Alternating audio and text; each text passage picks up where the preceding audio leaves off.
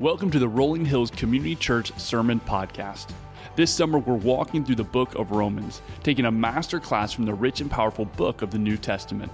Romans is one of the greatest books of the Bible. It is the essence of the gospel and provides the rich doctrine of our faith.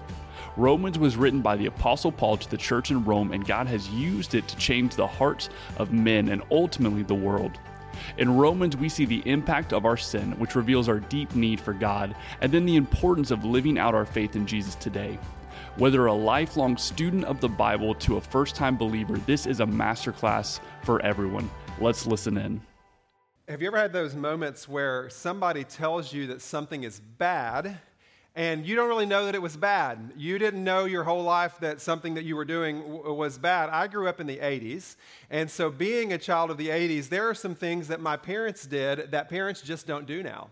Uh, it would have been deemed bad now to do those things, but when we were kids, it wasn't bad. So nobody told my parents that kids were supposed to be in car seats.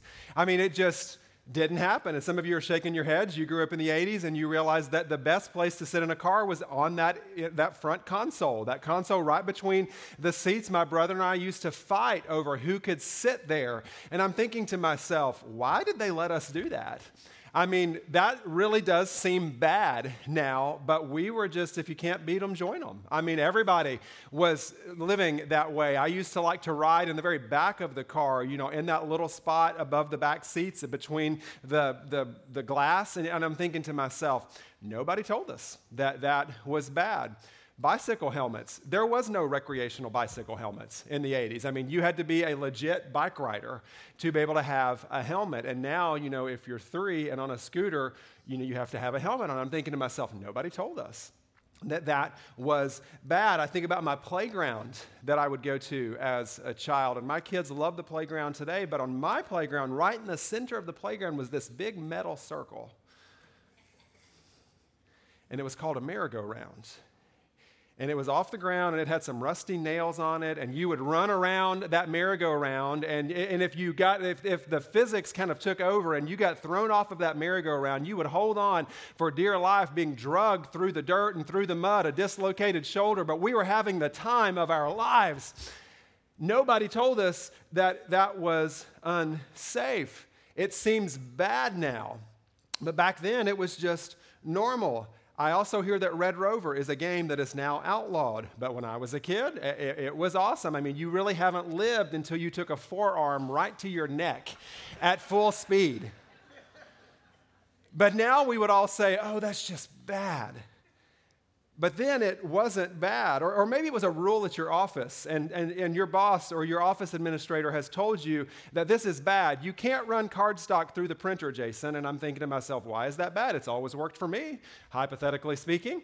I don't know why you can't make that work. It's bad, but I don't know why. But it's not just these random things. It's not just these things from childhood. It's not just family things. It's not just work things. There's things in life that sometimes we are told these are bad, but we really don't know why they're bad. And if I kind of fast forward into the spiritual realm, there's probably some of those things.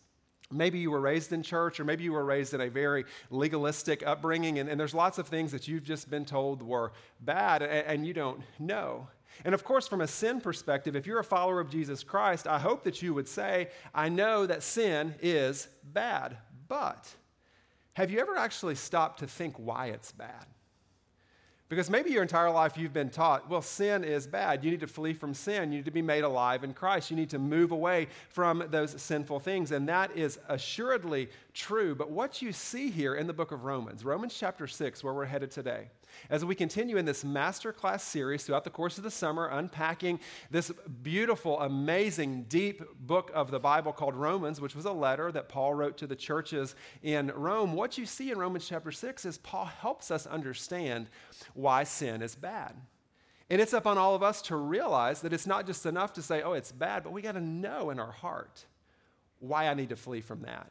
And as we know in our heart, it helps us help other people know in their hearts that God has a different plan for their life, a different story for their life. In fact, so much of Romans up to this point has been all about how to flee from those things in our life, that we're all guilty, that we're all in need of a Savior, and that God made a way for us to be made right. So just know that I'm honored that you're here with us today. I don't believe it's by accident that any of you are here with us on this Memorial Day weekend, and my hope and my prayer is that God would speak to your heart today, not because of anything that I say, not because of what the band does today, but because through the power of the Holy Spirit, that He would meet you, that He would meet you right where you are, and that you would walk away today changed because of Him. So with that, let's pray to that end and ask God to meet us here. Ask God to show us why He's brought us here today and to speak to us through His word. So, Lord, thank you again for meeting us here today.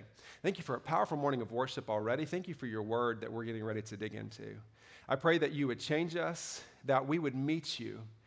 God, I pray for the person in this room that might be hurting, that might be broken, that might need to be uh, reminded for the first time or the hundredth time that the sin in our life is something that you come to give us freedom from as bad as it is, God, you made a way for us to be made whole, and you don't hold that sin against us anymore. So we thank you for that, Lord. And we're grateful for your presence here in this place, and we just give this morning to you. It's in the powerful name of Jesus Christ that we pray. Amen and amen. Now, big picture, you and I have a sinful nature. It's why sin is bad. It's why it's, it's something that we deal with because we have a sinful nature. You are prone to live your life in direct opposition to God, as am I. God has a great plan for us, and we try to forego that plan. But what God has done is He has sent Jesus, His Son, to die for those sins, to take those sins, so that those things do not have to be our story anymore. But we continue talking about sin, don't we? Why?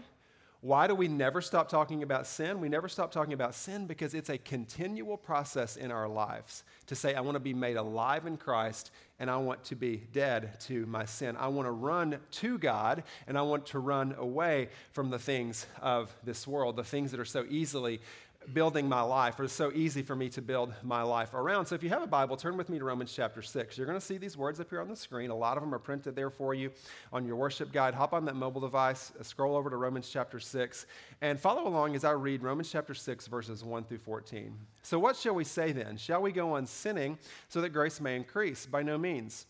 We are those who have died to sin. How can we live in it any longer? Or don't you know that all of us who were baptized into Christ Jesus were baptized into his death?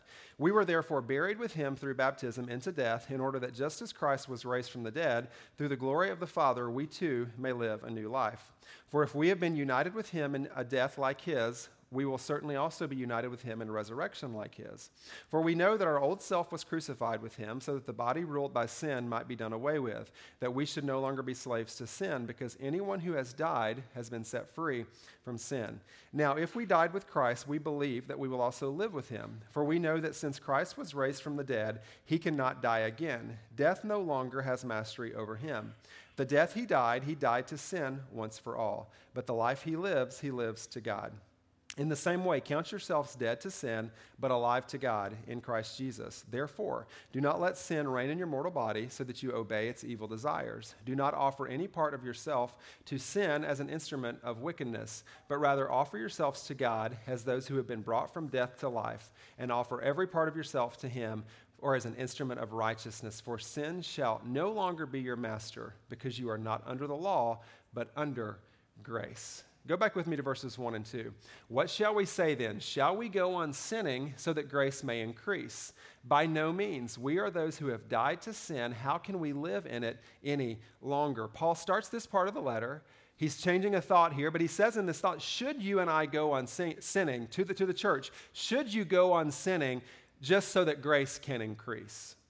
Should you live in sin? Should you flee or should you just kind of stay captive by sin so that the grace of God will increase and more so in your life? And he says, absolutely not. But what is the underlying truth in those two verses? The underlying truth in those two verses is should I go on sinning is another way to say you can still sin.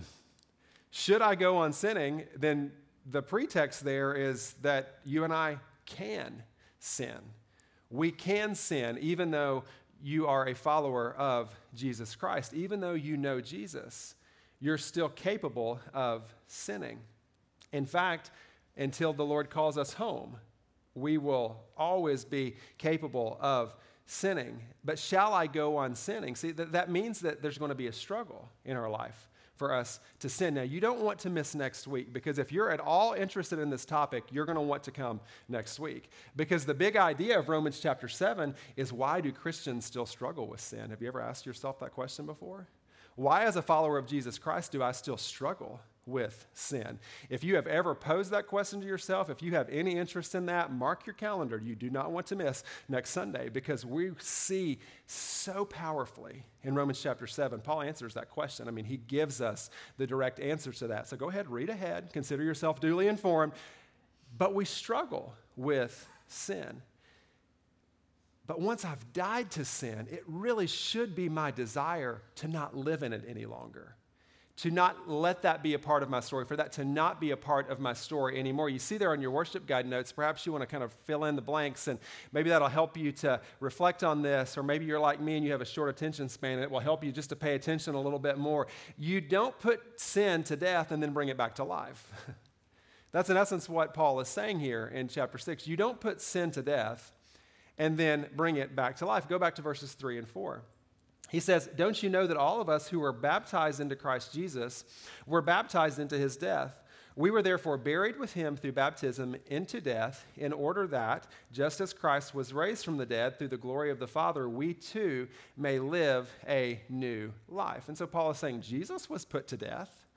It's the story of Easter. Jesus was put to death. He was put in a grave, but on that third day, he resurrected. And because Jesus resurrected, everything in our life can be conquered. And he says, Jesus was put to death. And then he gives this beautiful picture of baptism. And he says, if you follow with believers' baptism, it's a beautiful symbol of identifying with the resurrection of Jesus. You go under the water to be buried in your old way of living, and you come up new and fresh. It's a beautiful symbol that identifies with the death, the burial, and the resurrection of Jesus. And I love those celebrations. We've had several of those baptism celebrations over the last few weeks, and we have some more coming up this summer. In fact, June 18th, June 25th, we already have people that are going to be baptized. And if you've yet to identify with that, if you've yet to say, you know what, I want to identify with that death, burial, and resurrection of Jesus, make a note on that card and say, I want to be baptized. I want to talk to someone about that. It is a joyous celebration, and we love to celebrate that identification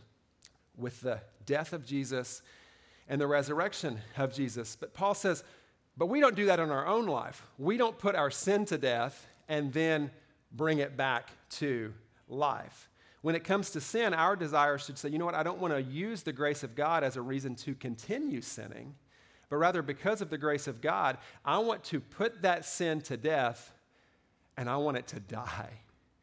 I don't want to bring it back into my life. Rather, I want to keep it over here in a distance so that it's not something that I struggle with anymore. See, my goals should say, you know what, I want to put that sin away so that I never see it again. There's an ongoing struggle. You and I will never be perfect in that, but it should be the heart's desire to say, you know what, I, I want those things to stay far, far away from me. Now, I don't know about you, but I do this all the time. We intentionally put things away never to see them again. I mean, I mean, think about it. Some of y'all have that box in your garage. We have them. We have three boxes in our garage that have literally moved from every house that we have lived in in the last 15 years. I mean, they have been untouched, they have been unopened. I don't even know what's in there anymore. But we have moved them to the last three houses. Why? Because we need it. I'm not sure what's in there. Maybe this afternoon I'll just go find an X-Acto knife and just crack them open and see what's in there. They're under the stairwell in the garage, but they're valuable. And if we ever move again, I'm sure we'll load them up and take them on to the next house. Some of you have done that. You have things in your attic that you thought you were going to need. Or, worst case scenario, some of you have rented a storage unit. It's big business. If you had a little overhead, get in the storage unit business. It's big business these days. Because, I mean, when's the last time that you've ever bought something new and put old furniture in it? I mean, just think about it. You put all the old stuff there because you're going to need it someday. And unless you are very, very disciplined, things go to storage units to die.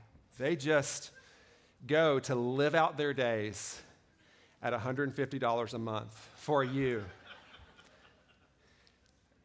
But without discipline, without discipline in our life, we will go crack open those sin boxes really, really quickly and try it on for size. And so we store things all the time, never to be seen again.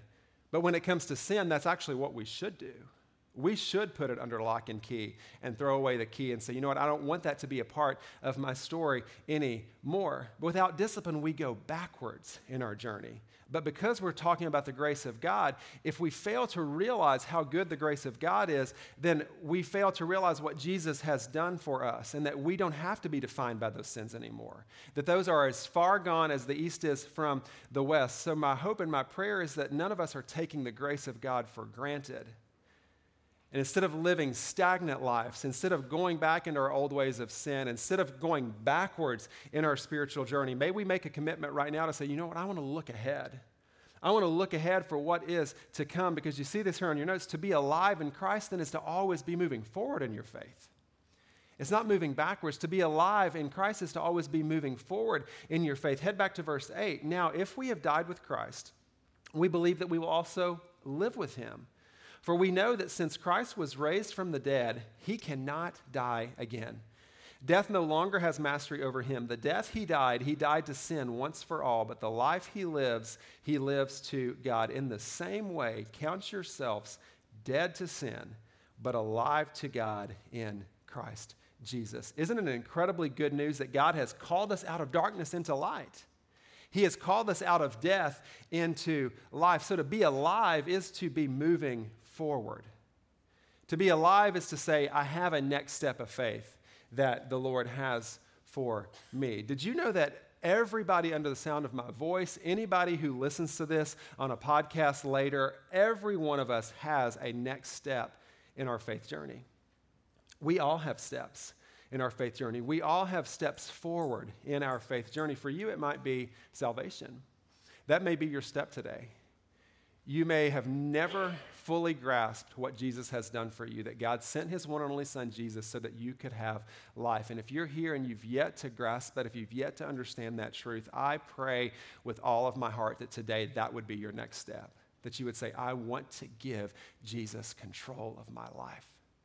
I want to ask Him to forgive me for those sins. I want to make that commitment to follow Him. You can make a note of that on your card. You can stick around after the service and say, I want to talk to somebody about that. You can reach out to us this week, and we would love nothing more than to celebrate that most crucial next step of your faith journey. But maybe you have made that faith decision and, and you've yet to be baptized. You've yet to publicly proclaim that identification with Jesus Christ. And so maybe that's the next step you want to take. Or maybe it's a next step of giving, where you've said, you know what, I, have never given of my time, I've never given of my resources, I've never given of the things that are most valuable to me to a God who literally owns everything, who owns the cattle of a thousand hills, who has blessed me with everything that I have. Maybe it's serving. Maybe you've been coming for a while and you've, say, and you've seen these requests that we put out, and you're wondering, should I start serving? Is, is there something there that will grow me, that will stretch me. Maybe it's joining with a group of people. Whatever those steps might be, each of those steps moves you forward. And the more forward you move, the further you get away from sin. And the greater likelihood that you're building those things in your life that will make you more and more like Christ. It's this process called sanctification, which is a really fancy way to say you and I are being made holy. And that's an everyday battle, isn't it? It's an everyday battle. It's waking up every morning and saying, you know what? I want my heart and my mind and my eyes today to be focused on Jesus Christ and not on the things of this world. I love the teachings of Jesus. Luke chapter 9, verse 23, Jesus directly addresses his disciples. And he says to them, Whoever wants to be my disciple must deny themselves and take up their cross daily and follow me. If you really want to be my disciple, you've got to take up your cross and you've got to daily make a commitment to follow him. See, that's that process of sanctification, of being made whole. It's not just a yesterday decision, it's not just a tomorrow decision, it's a today decision to say, here and now, I want to take up my cross and follow him. And it's that continual journey. Did you know that you never fully arrive as a disciple? If anybody's ever told you, I have grown as far as I can possibly grow, disciple, check. You just need to smile and walk away because they have room to grow. As I, as your pastor, if I stand on the stage and say, you know what, I have accomplished everything that anybody could ever accomplish, I am, I, am fully mature disciple, nothing to learn, nothing to grow in, nothing that I need to be working through. You literally need to go find another church because that's a really unhealthy thing for anybody to say. Because all of us are on a journey. There's room for all of us to grow. And my hope is that you would say today, whatever that growth looks like, that you would have the courage to say, I want to follow through with that. Maybe it's a next step of Bible reading. Maybe it's the scripture memorization challenge that we've been talking about, and you're saying, you know, maybe I should commit some of the Word of God to my memory and to my heart. Maybe I need to get up in the mornings a little bit earlier and, and take 20 minutes, 15 minutes, 10 minutes, just reading and, soaking in the Word of God. Because, see, those disciplines will honestly keep you more alive in Christ than anything will. That time in prayer, that time in personal study, that time with others. That's why it's important to do what you're doing right now. If you've ever wondered why is it important to be connected to believers, it's not important for you to do this just so that we can have a building and people can come and sit in it. Rather, when you come to these places, you, you realize that you're not alone. And through conversations, you realize that other people have struggles like you do. When you join groups of people, you realize that the flaws that you have are not unique to you, that other people have flaws and shortcomings. When you share your stories with others, instead of people looking at you like you have three heads, they say, I understand because that's my story as well. It's the beauty of accountability. It's the beauty of groups being around others builds those guardrails into your life to say, you know what, I want to be alive in Christ and not dead in my sin if you have a desire to say, you know, I want to, maybe, maybe this is your goal, you say, you know, I want to get up and I want to do a fitness class, or I want to go to the gym at 5 a.m. or whatever. It's a very admirable goal. But if you let somebody know at that gym you're going to that you're going to be there at 5 o'clock in the morning, you have greatly increased your likelihood that you'll actually show up. Because they're expecting you to be there. They're counting on you to be there. If you text someone and say, I'm going to be there when you don't show up, they have a reason to say, Why weren't you there? See, that's why assembling together is so important. Because what happens when we live our lives in isolation, that isolation, it breeds apathy. And eventually that breeds complacency.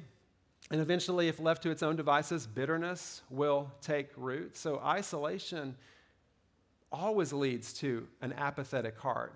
It always leads to us being complacent. It always leads to us being bitter. And see, all of those things are what I like to call a petri dish for sin to go in our life unchecked. If you really want to create a life where sin goes unchecked, then live in isolation, be apathetic, and find yourself prone to bitterness. And sin will go unchecked in your life. But that accountability, that commitment, those disciplines, those things that we shore up in our life, see, those build those guardrails, those build, that builds those protection to help us stay in the right lane to help us to understand that we are alive in Christ. I'm sure that you've noticed this in your life. And it's true whether we're talking about sin or whether we're talking about discipline, whether we're talking about a holy life or whether we're talking about a sinful life. Whatever you feed the most is where you will always see the most growth. You can take this to the bank. Whatever you feed the most in your life is where you are going to see the most growth. If you feed disciplines in your life, you're going to see more discipline. If you feed sin in your life, that's going to lead you to more sin. Go back to the text. Look what Paul says in verses 12 through 14. Therefore, do not let sin reign in your mortal body, so that you obey its evil desires. Do not offer any part of yourself as an instrument of wickedness, but rather offer yourselves to God as those who have been brought from death to life, and offer every part of yourself to Him as an instrument of righteousness. For sin shall no longer be your master, because you are not under the law, but under grace. And what Paul is saying here is he's saying, don't let sin reign in your mortal body. Don't let any part of your life, don't let any part of your body go unchecked so that it's an instrument of wickedness, but rather offer yourselves to God who has been brought from death to life. And when you do that, you become not an instrument of wickedness, but an instrument of righteousness. Do you know that if you allow sin to get a stronghold in your life, it will just continue to be opportunistic? Have you noticed that? Sin is very opportunistic, isn't it? It always looks for a crack in the armor. Those temptations that you struggle with, they're always looking for that part of your life that is unchecked. These carnal desires, these carnal appetites that we have, they only want more. In fact, the only word that your appetite understands is more. Your appetite never wants less. I always want more food. I always want more sleep. I always want more TV. I always want more whatever. it's, it's what happens. It's what that carnal part of your body and your flesh desires. And if you feed those things, they will grow. But if you starve them, they will wane. Spiritual disciplines if you feed them, it will grow. If you have a desire to be a student of God's word, I promise you, if you start right now, tomorrow morning, five minutes in God's word, that five minutes will become 10 minutes. And that 10 minutes will become 20 minutes. And that 20 minutes may become 40 minutes, depending on your family situation and how much time you have in the morning, but at least it will stay solid when you start feeding it those things in our life that we feed the most, we will always see the most growth. And when we starve those sinful things in our life, then we begin to see the momentum that we're able to, to come with. If you feed a bad attitude, your attitude is going to become worse. if you feed good habits, those things will become stronger. And what Paul is saying here to the church and what he's saying to us is do not let any part of your life go unchecked because when you lay, leave it unchecked, it will either be prone to righteousness or it will be prone to wickedness. And so feed the right things, be engaged with the right things. Let's head back to the text, picking up in verse 15. So, what then shall we sin because we're no, not under the law but under grace? By no means. Don't you know that when you offer yourselves to someone as obedient slaves, you are slaves to the one you obey, whether you are slaves to sin, which leads to death, or to obedience, which leads to righteousness? But thanks be to God that though you used to be slaves to sin, you have come to obey from your heart the pattern of teaching that has now been claimed your allegiance. You have been set free from sin and have become slaves to righteousness. I am using an example from everyday life because of your human limitations. Just as you used to offer yourselves as slaves to impurity and to ever increasing wickedness, so now offer yourselves as slaves to righteousness, leading to holiness. When you were slaves to sin, you were free from the control of righteousness. What benefit did you reap at that time from those things you are now ashamed of? Those things result in death. But now that you have been set free from sin and have become slaves of God, the benefits you reap leads to holiness, and the result is eternal life. For the wages of sin is death, but the gift of God is eternal life in Christ Jesus our Lord. Paul says, You've been set free. You've been set free. And that's a daily determination to make.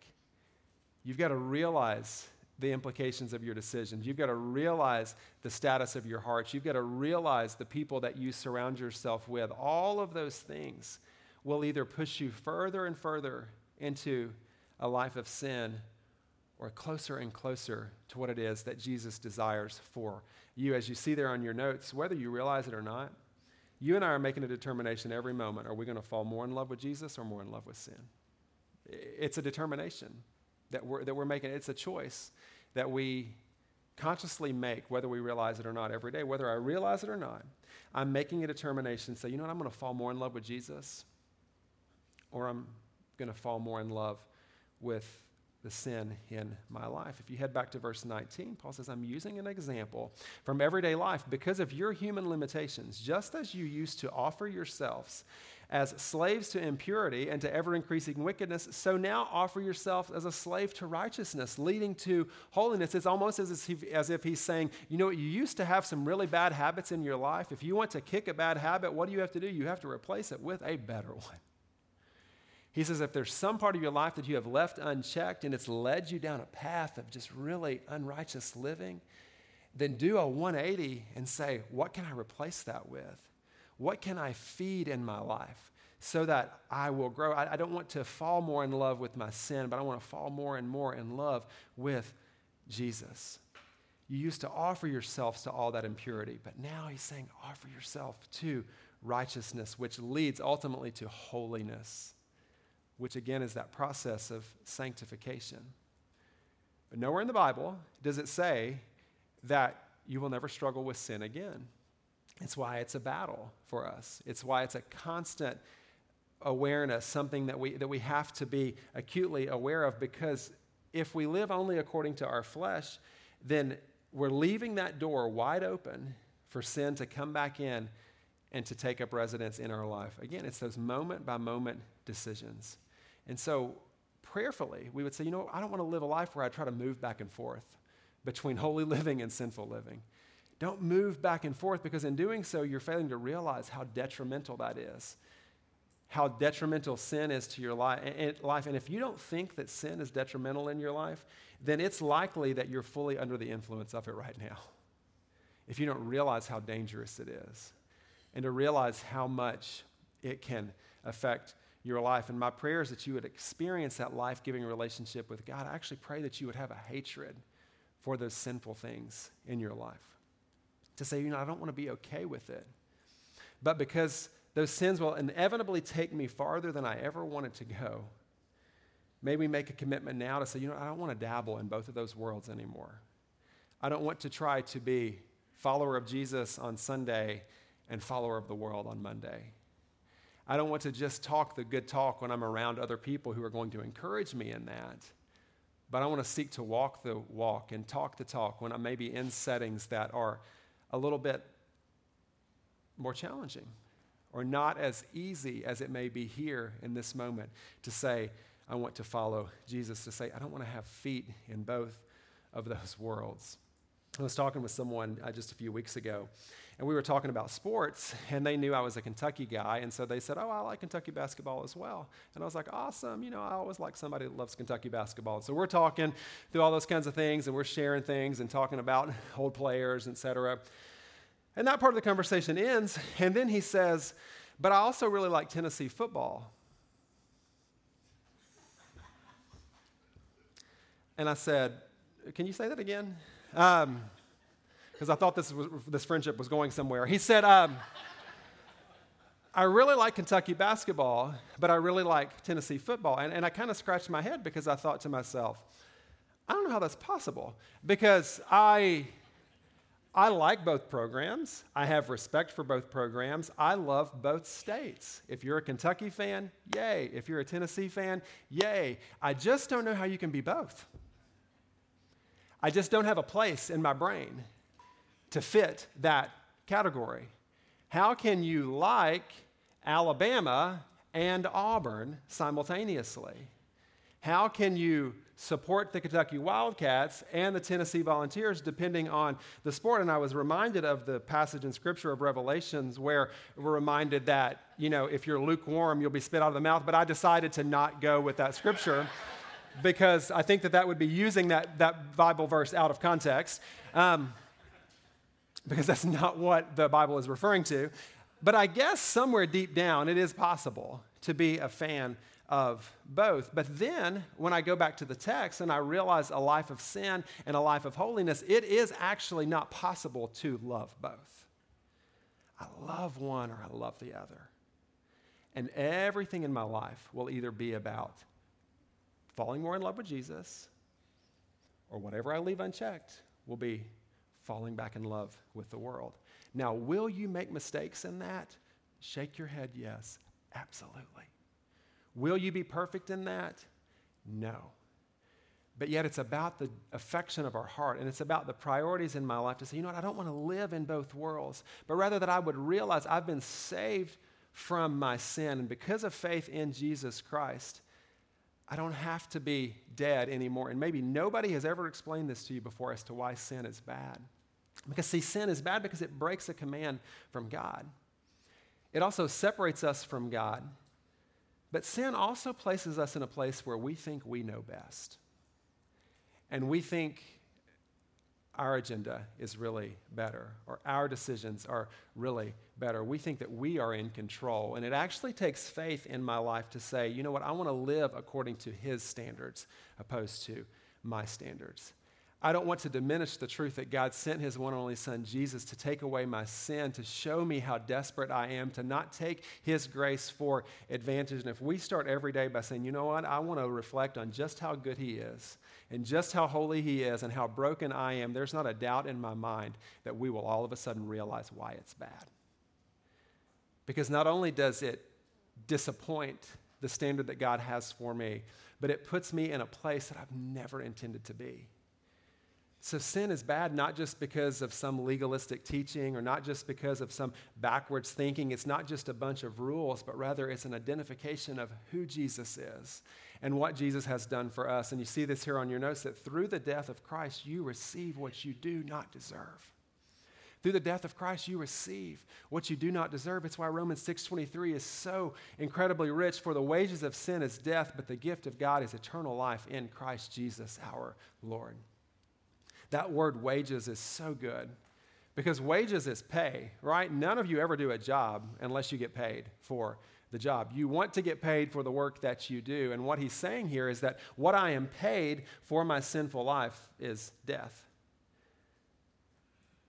I'm separated from God if I live a life of sin. But that free gift of God is eternal life in Christ Jesus our Lord, meaning I don't have to earn it, I don't deserve it, I don't have to check a bunch of boxes, and it brings joy to my life to know of that promise that is to come, the fact that there is a gift afforded to me that I do not deserve. So, if you're wondering why sin is bad and why you should walk away from sin, know that it's because Jesus gave his life for that sin. And he gave his life for you when you didn't deserve it to take away those hurts, to take away those struggles, to take away that pain. And that process will change you. You will never be perfect. You're still going to have struggles, but there is a peace in the journey of being made alive with Christ Jesus. And my prayer is that you're walking in that truth today, dead in sin and alive in Christ. Thank you for listening to the Rolling Hills Sermon Podcast. Share this episode with friends and family in your life. Make sure you subscribe to be notified so you never miss a sermon. If you are interested in learning more about Rolling Hills, download our Rolling Hills app, follow us on social media, or visit our website at rollinghills.church. The Rolling Hills Sermon Podcast is a part of the Rolling Hills Podcast Network, available on Spotify, Apple Podcasts, and Google Podcast. Thanks for tuning in.